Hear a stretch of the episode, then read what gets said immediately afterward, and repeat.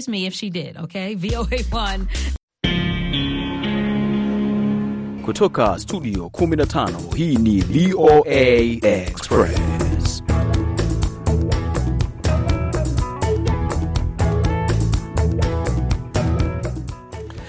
Hii ni VOA Express moja kwa moja kutoka hapa jiji kuu la Marekani, Washington DC, ikiwa ni saa kumi na nusu jioni saa za Afrika Mashariki, mambo yakiwa sawa kabisa. Nalo jina langu ni Harrison Kamau. Naitwa Kenneth Bwire. Muda mrefu hmm? sijakuwa na Kamao kwenye hii show. Sasa Kamao unasikia tu akisema jiji kuu la Marekani eh? Ananiarifu kwamba kuna mambo mengi ambayo ameandaa ambayo atakuwa anatuarifu kuhusiana na vileo. Kuna nini na vileo Kamao? Kuna mswada ambao unaendelea kujadiliwa kule Uganda ambao tayari umependekezwa mm, na unalenga kudhibiti unywaji wa pombe na saa za kuuza pombe, yaani mm, kufunguliwa na kufungwa kwa vilabu. Tutasikia zaidi mm -hmm, kuhusu athari zake na namna uh, mswada huu unavyochukuliwa nchini humo. Nchini Kenya ni kwamba kuna kilio, kuna wale ambao wanaomba kupewa vibali vya usafiri, yani paspoti, wanaomba lakini haviji na kuna wale wanapoomba asubuhi, jioni wanapata paspoti. Kulikoni? Tutaangazia hayo pia katika kipindi hiki ndani ya VOA Express. Kama ilivyo ada, ni kwamba muziki lazima unaanguka. Kuna vile vile mambo yanayotanda kwenye mitandao ya kijamii eh. Kuna swali la leo, kuna barazani na vilevile vile kuna habari za kimataifa. Yote hayo yatafanyika unaposafiri na sisi sasa hivi, mimi na mwenzangu hapa Kennes Bwire. Moja kwa moja tuanzie nchini Uganda bila kupoteza wakati basi mm -hmm. Kuna mswada uliowasilishwa bungeni unajulikana mm. kama Alcohol Bill 2023. mm -hmm. Mswada huu unalenga kupunguza saa za unywaji na uuzaji wa pombe hasa kwenye vilabu, wakisema katika kuanzia Jumatatu hadi Ijumaa vilabu viwe vinafungwa saa nne ya usiku, hata kwenye miji mikubwa kama Kampala. Basi wakati wa wikendi iwe saa sita ya usiku, walevi wanaenda nyumbani. wanaowasilisha na uliwasilishwa na mbunge mmoja uh, uh, Uh, mwanamke mm. anasema kwamba ni kudhibiti hali ya unywaji pombe na pia kuleta maadili katika jamii. Hilo ni moja mm -hmm. Lakini kuna wabunge ambao wanautetea pamoja na sekta binafsi mm, wakisema kwamba ajira itapotea kweli, sekta ya burudani itaanguka pole, na vijana wengi watapoteza ajira. Basi hapo jana sekta ya uh, wamiliki binafsi wa biashara inajulikana kama Private Sector Foundation Uganda mm. wakiwa mbele ya kamati ya afya na hey, biashara ya mpaka hapo. Aha, mbele ya kamati ya bunge ya afya na biashara kutetea, walisema kwamba mabilioni ya fedha zitapotea iwapo saa hizo zitapunguzwa, na wakatoa tetesi pia wakiwa mm. pamoja na wabunge ambao wanaunga mkono, wakasema kwamba unywaji pombe hauwezi ukaudhibiti na masaa peke yake. Manake ukiniambia nilale saa nne mm. basi mi nitaanza mapema ili saa nne niwe nimelewa na kazi Ha, usijali sana mambo ya kazi yaani eh, mimi sintapima kama ningekuwa eh, ningekuja usiku mzima na sasa umedhibiti, sinianze mapema basi. Ndio nasema utahepa kazini kwenda kuanza mapema basi naye kazi zitaianza mapema pia lakini kutoka, kutokana na mswada huo sasa, basi nimezungumza naye Asiraji Kariango ambaye ni mchambuzi wa maswala ya kijamii na kisiasa nchini Uganda, ambaye pia akiwa sasa kule Kampala ninge, nilitaka kusia kabisa anasemaje. mm. Asiraji, hebu tueleze, kuna adhari iwapo mswada huu utapitishwa na kuwa sheria nchini Uganda, kuna adhari gani? Itakwepo kwa sababu Uh, wale ambao walikuwa wanapata faida kutokana na uuzaji pombe kwa saa ambazo mtu nasema kwamba ni za wakati wa kazi, itakuwepo bila shaka, lakini kwa upande mwingine inafaa inafaa uuzaji pombe udhibitiwe, kwa sababu kuna baadhi ya mitaa au vijiji ambapo kuna watu kutoka asubuhi mpaka jioni mpaka tena kisha asubuhi wanakaa katika vibanda vya kulewa na wanalewa, wanashinda kufanya kazi, na hata kazi ikiwepo, wao wanafanya kazi, wanashinda kwa sababu wamelewa. Kwa upande huo, naona ni vizuri, itakuwa ni vizuri kuweza kupunguza masaa ya kulewa ama ya, ya kuanza watu kulewa, na vile vile pombe nayo ikizidi inakuwa ni hasara kwa watu. Kuna wa, wengine wanasema kwamba pombe ni, ni, ni, ni, ni chakula chao ama ni kitu chao. Kwa hivyo upande mmoja naona wata watakuwa wamepata hasara, lakini kwa, kwa, kwa kawaida lazima mtu afanye kazi kutoka saa saa mbili mpaka saa kumi na moja. Kawaida watu ndio wanafanya hivyo. Kwa hivyo sheria ikipitishwa, uh, labda uh, itasaidia upande mmoja, na kama inavyojua hakuna kitu ambacho ni kizuri kwa moja kwa moja mia, mia kwa moja. Umeyasikia hayo? Mm. Sasa yeye anasema kwamba isipodhibitiwa, labda unywaji wa pombe, saa za kazi zitapotea. Lakini naye nikasema hivi, Mm. ufikiri kwamba mtu atafanya bidii zaidi afanye kazi ili apate hata hela za kunywa hiyo pombe? Unajua kinaweza kuwa kitega uchumi, lakini pia kichocheo cha uchumi. Unajua inategemea unavyoangalia, sio? Wakati unazungumza, mi nimeangalia ripoti ya shirika la afya duniani ya mwaka elfu mbili ishirini na tatu inasema kwamba Uganda inaongoza Afrika katika unywaji wa pombe. Wameanguka. Ndio hii hapa. Wali- wa- walitembea Kenya kwanza Ni- konyagi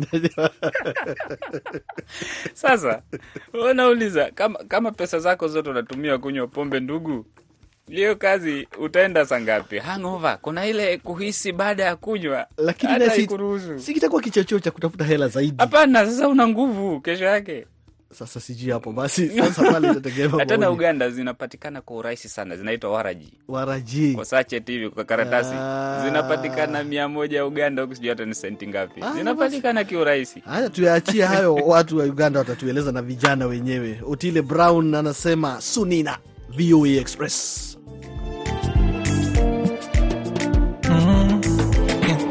Somina, somina, unanibamba kitoto, fanya haraka uwai, ina urosto umepitiliza, polomigo tamu chokoleto, Mungu ameumba amepatia, sijaiona yako asilia You can count on me love, ukinitaji nipo. Omoninga na olinga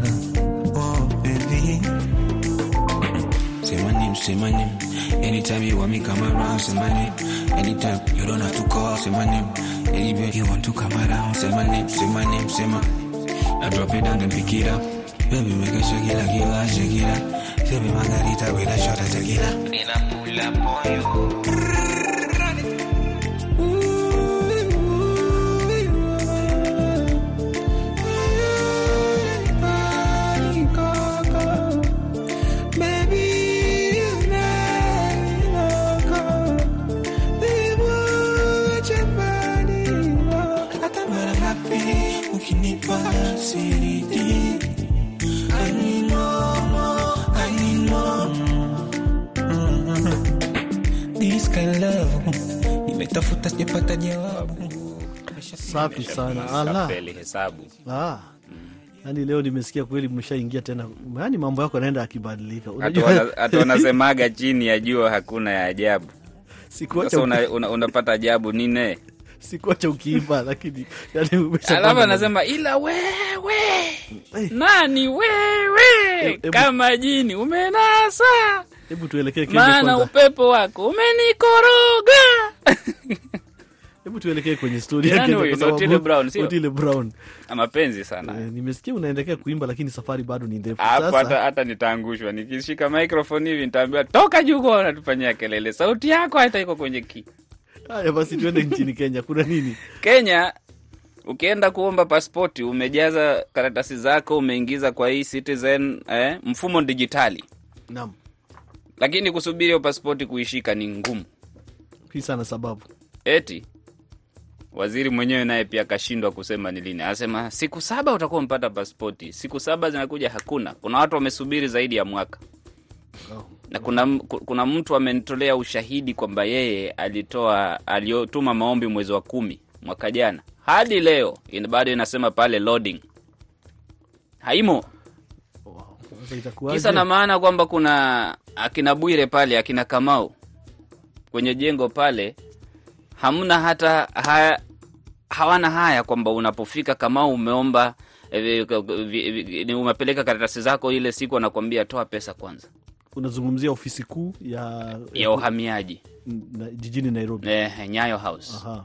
Sasa inakuwaje? Sasa kwamba serikali inaahidi vijana tunawapeleka nje kufanya kazi vijana wanajituma kutafuta ile kazi, cheti cha kusafiri hamna. Wanapotuma maombi wanaambiwa siku moja, cheti chenyewe haki, hakipo. Nikamuuliza David Gidhae anayefahamu ndani sana nini kinaendelea, kwa sababu wizara imezungumza mara kadha wa kadha kwamba wanaboresha mambo na haendi, lakini je, na, ndani kwenyewe kunaendaje? David Gidhae ana, anafahamu zaidi, anaanza kunieleza hivi. ukiangalia wengi ambao wanaenda kuapply hizi cheti, wengine labda anataka kuenda nchi za ng'ambo, amepata kazi, ama wengine wanaenda hospitali nje, sababu matibabu watu wanaenda kutafuta nje. Kwa hivyo muda unaisha, ile labda ile muda alikuwa amepewa na hospitali ama ama eneo fulani, ili alikuwa anataka kutembea. Kwa hivyo unapata kwamba watu wamekwama, wame wako huku wanalia. Akienda kule, kuna zingine zinatoka mlango wa nyuma. Kwa hivyo kuna watu ukipata, ukiingia huko, kuna watu wanapewa na wengine wanakosa. Huu mlango wa nyuma ni watu ambao wapo katika ofisi za uhamiaji, wanachukua pesa kutoka kwa watu kando na ile unalipa serikali, ama inakuwaje? E, kuna mabrokers wako huko, hata huko ukienda huko ground floor, kuna mabrokers ambao ukiingia kwa mlango unaweza kudadizi dadizi, ninataka aje, ninataka haraka nini, vitu kama hizo. So ukitaka utaipata ya haraka, kwa hivyo utabidi urudi kwa mfuko uongeze pesa zingine upate haraka. Na hata waziri anajua hivyo na ameelezea kwa kina, kwa hivyo si mambo ngeni kwake. Hata magazeti na ripoti kila wakati, kila dakika, lakini jambo ni lile lile tu.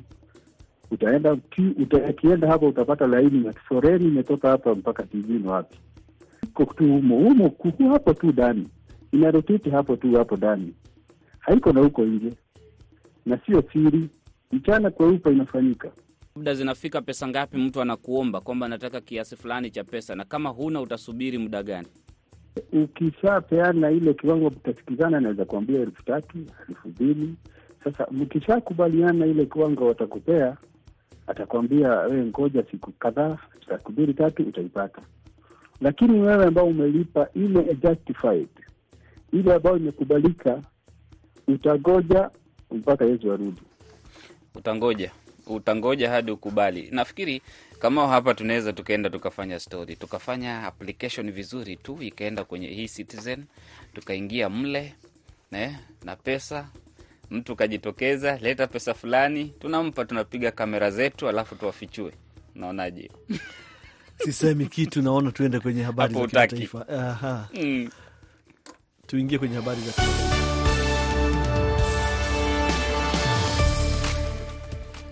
Mwanamfalme wa Uingereza hakuondolewa haki yake ya usalama inayofadhiliwa na umma kimakosa wakati wa ziara yake ya Uingereza baada ya kuacha hadhi yake ndani ya familia ya kifalme na kuhamia Marekani. Jaji wa London ametoa uamuzi Jumatano. Jaji Peter Lane amesema katika mahakama kuu kwamba uamuzi wa kuondoa ulinzi wa Harry kwa msingi wa tukio kwa tukio haukuwa kinyume cha sheria, usio na maana au usio na haki. Duke wa Sussex alidai kuwa yeye na familia yake walikuwa hatarini wakati alipotembelea Uingereza kwa sababu ya chuki dhidi yake na mke wake, mitandao ya kijamii na kuwindwa bila kuchoka na vyombo vya habari. Wakili wake amesema kwamba kikundi cha serikali ambacho kilikagua mahitaji ya usalama ya Hari kilifanya vibaya na kushindwa kufuata sera zake ambazo zingehitaji uchambuzi wa hatari ya usalama ama hali ya usalama ya mwanamfalme huyo. Rais wa Ukraine Volodymyr Zelensky amekuwepo Albania Jumatano kwa mikutano na viongozi katika eneo hilo huku akitafuta uungwaji mkono zaidi katika vita vya nchi yake dhidi ya uvamizi wa Russia. Rais Zelensky amesema atajitahidi ulinzi na ushirikiano wa kisiasa pamoja na mpango wa amani wa Ukraine katika mazungumzo na waziri mkuu wa Albania Ed Rama. Amesema atapendekeza kuunga mkono juhudi za Ukraine kufikia amani ya haki na ya kudumu pamoja na kuandaa mkutano wa kimataifa wa amani nchini Uswizi. Israeli Jumatano imesema kwamba imefanya mashambulizi ya anga yaliyolenga maeneo yenye silaha ya Hizbollah kusini mwa Lebanon na kuingilia kati roketi kadhaa zilizorushwa kutoka Lebanon kuelekea Israeli. Jeshi la Israel pia limeripoti mashambulizi mapya ya anga katika eneo la Khan Yunis kusini mwa Gaza, pamoja na operesheni za ardhini katika eneo hilo la kaskazini mwa Gaza. Wizara ya afya inayoendeshwa na Hamas huko Gaza Jumatano imeripoti kuwa takriban watu zaidi ya 76 wameuawa katika kampeni za Israeli. Rais wa Marekani Joe Biden, rais wa zamani Donald Trump walishinda katika uchaguzi wa awali wa vyama vyao kwenye jimbo la Michigan Jumanne. Wote wawili walitarajiwa kushinda, lakini kiwango cha ushindi wao kilikuwa kinafuatiliwa sana kama ya uungwaji mkono kwa wagombea hao wawili katika jimbo hilo muhimu, kabla ya uwezekano wa kupambana tena baada ya ule wa mwaka 2020 ambao Biden alishinda. Takriban kura zote zilihesabiwa katika uchaguzi wa chama cha Demokrati mapema Jumatano, ambapo rais Biden aliongoza kwa asilimia 81 huku asilimia 13 ya wapiga kura walichagua bila kutangaza mrengo wao.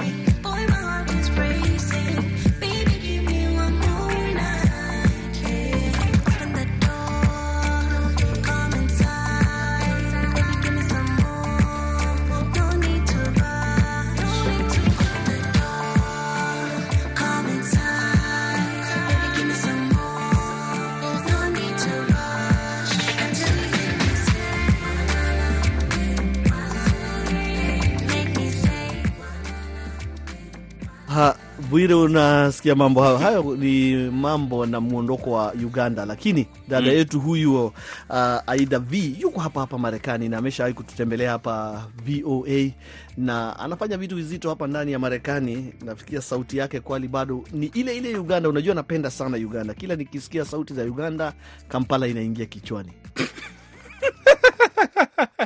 yaani Kampala yenyewe inaingia. Wahala hii rekodi inaitwa walala.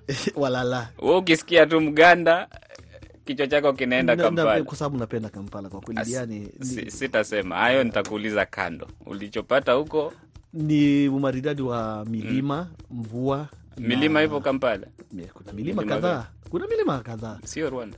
Uh, Rwanda pia kuna, kuna milima mingi zaidi, lakini Kampala pia sio kwamba ni tambarare, kuna Eh, milima kweli. eh, alafu chakula. Yeah. cha barabarani, chakula. Street food ah, cha barabarani. yeah, street food yani Ah. wanachouza kando ya barabara, napenda sana Uganda.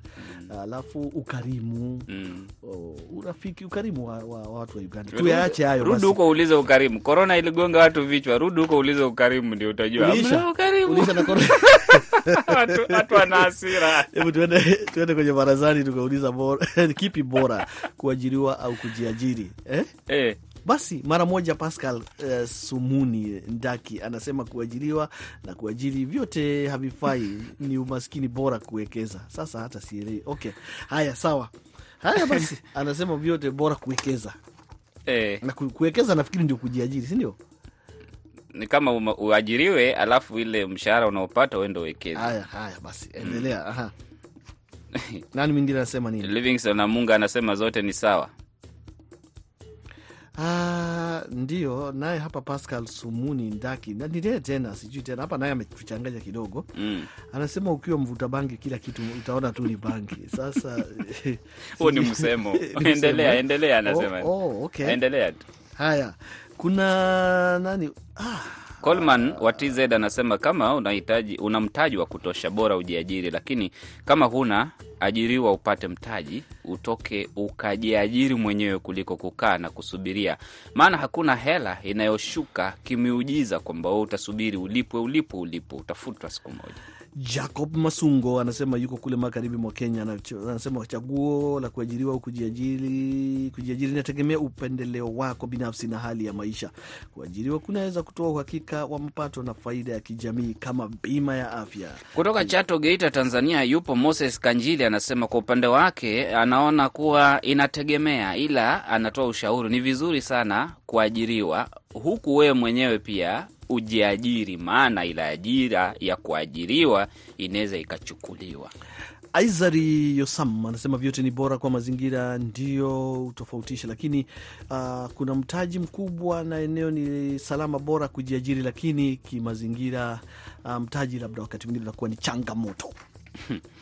Inategemea na ujuzi ulionao. Halid Mzee anasema kwa maana, kwa mfano, huwezi ukasema utajiajiri kutengeneza treni na huna treni. Treni zinamilikiwa na serikali, sasa itabidi uajiriwe, alafu baadaye ukajipange na wewe na akili zako. Asanti sana Moses Kanjili, Epi Asiri, Elias Nibitanga, Victor Nyagalima, Seleman Sambai Mahona pamoja na wengine wengi, lakini muda naona hauturuhusu kuendelea zaidi. Napomwona Okelo Max akisema I'm in love.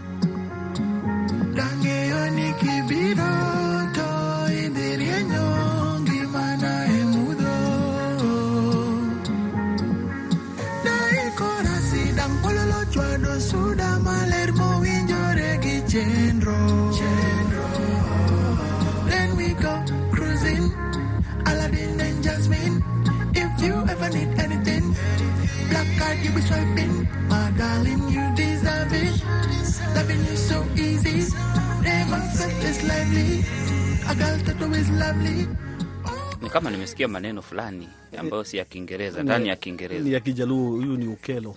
Kwa hivyo amechanganya nyimbo za Kijaluo kidogo na Kizungu. Okelo na Kijaluo Ah, ah, ni kweli. Unajua, kama sasa ingekuwa Kamau na usikie lugha nyingine, kwa, kwa hakika ingekuwa kama ni Kikuyu kiko pale. Sasa mimi ni Odongo na sijui Kijaluo. Uh, ingekuwa ninajua ingekuwa ki, kiluya kidogo. Sasa basi ni VOA Express. Kumbuka tuna redio zetu nyingi shirika tu katika eneo la Afrika Mashariki na Maziwa Makuu, miongoni zikiwa ni Lulu FM Malindi Kenya, Sayari Radio Eldoret Kenya, Muungano uh, Radio Oicha DRC, Radio Sorel Butembo DRC, miongoni mwa nyingine. Basi tuende kwenye masala ya teknolojia. Kuna maonyesho ya magari ambayo yanatumia teknolojia ya kisasa, kwa Kiingereza inaitwa World Mobile au Mobile Uh, mobo yote tumeipata tu. Congress eh?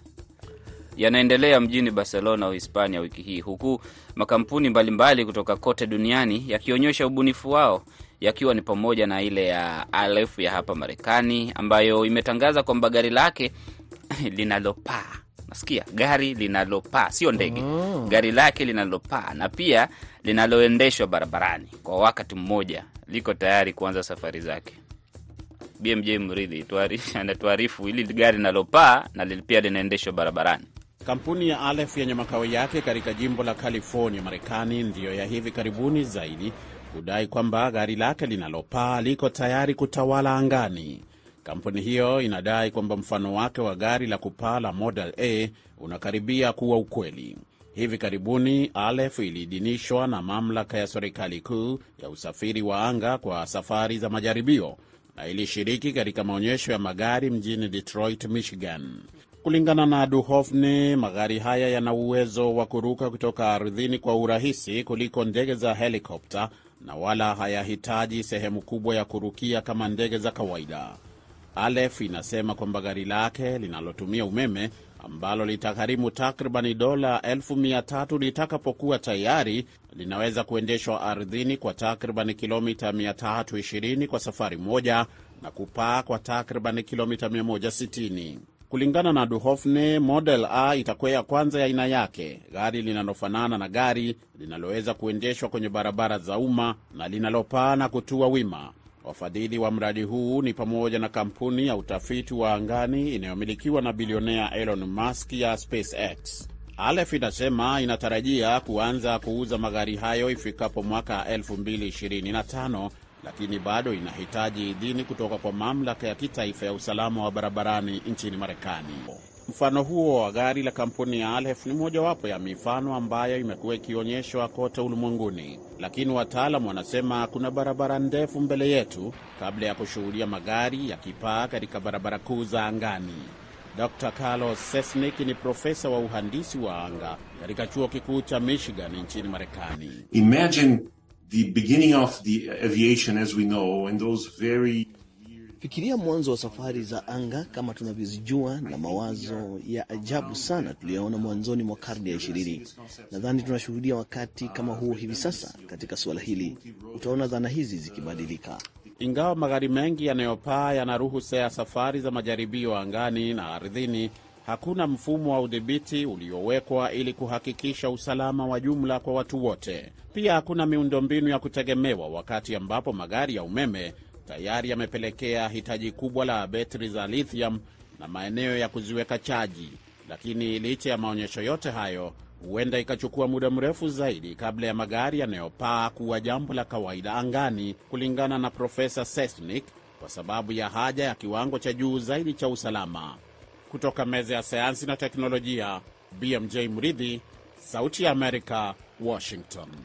unasikia Aha, mambo hayo. Unajua, na nilikuwa nimeona pia kuna documentary show fulani niliona uh, wakis, wakionyesha droni ambazo zina ziko uh, zinatarajiwa kuja katika ulimwengu katika miaka kadhaa ijayo, na wanaonyesha kwamba kutakuwa karibu magari yote yatabadilishwa na kuwa sasa ni drone, sasa kwenye mataifa yaliyoendelea mm. Lakini wanasema kwamba kutakuwa na vipimo ambavyo drone zenyewe haziwezi zikagongana. Sasa wewe ukipana yako itakuwa kwamba ina sensi ile nyingine, sasa haziwezi gongana upande wa usalama. Sasa juu itakuwa ni kama unavyoona wadudu, unaona tu juu ya mji hmm? Juu ya mji tu, yani droni eh? Hey, tunakokwenda sijui. Mojawapo ya masuala ambayo yanatamba kwenye mitandao ya kijamii Kamau ni Pasta Rafael Obego. Huyu ni mhubiri wa kanisa, alikuwa katika mojawapo ya shughuli alizoenda rais wa Kenya William Ruto kule Homa Bay. Wakati wa sala maombi, Naam. nimesikiliza yale maombi, kuna kitu nimeelewa na ni Kiingereza, ni Kizungu. Kwa nini Ah. Akashikanisha maneno zaidi Ah, Kiingereza alichotumia. hakuna neno hata moja mimi nimeelewa, hamna. Ana trend Kenya mzima, Haya, nitasikiliza basi. Inaonekana kitu utaelewa. muda hauturuhusu, nitasikiza hotuba yake hiyo, nitasikiza hayo maombi, lakini hapo ndio uh, VOA Express inafika kikomo. Hadi wakati mwingine, jina langu Harrison Kamau, nimekuwa naye Kenneth Bwire, upande wa pili Aida Isa na msimamizi Meri Mgawe. Kwa heri ya kuonana. unanibamba so kitoto, fanya haraka uwai,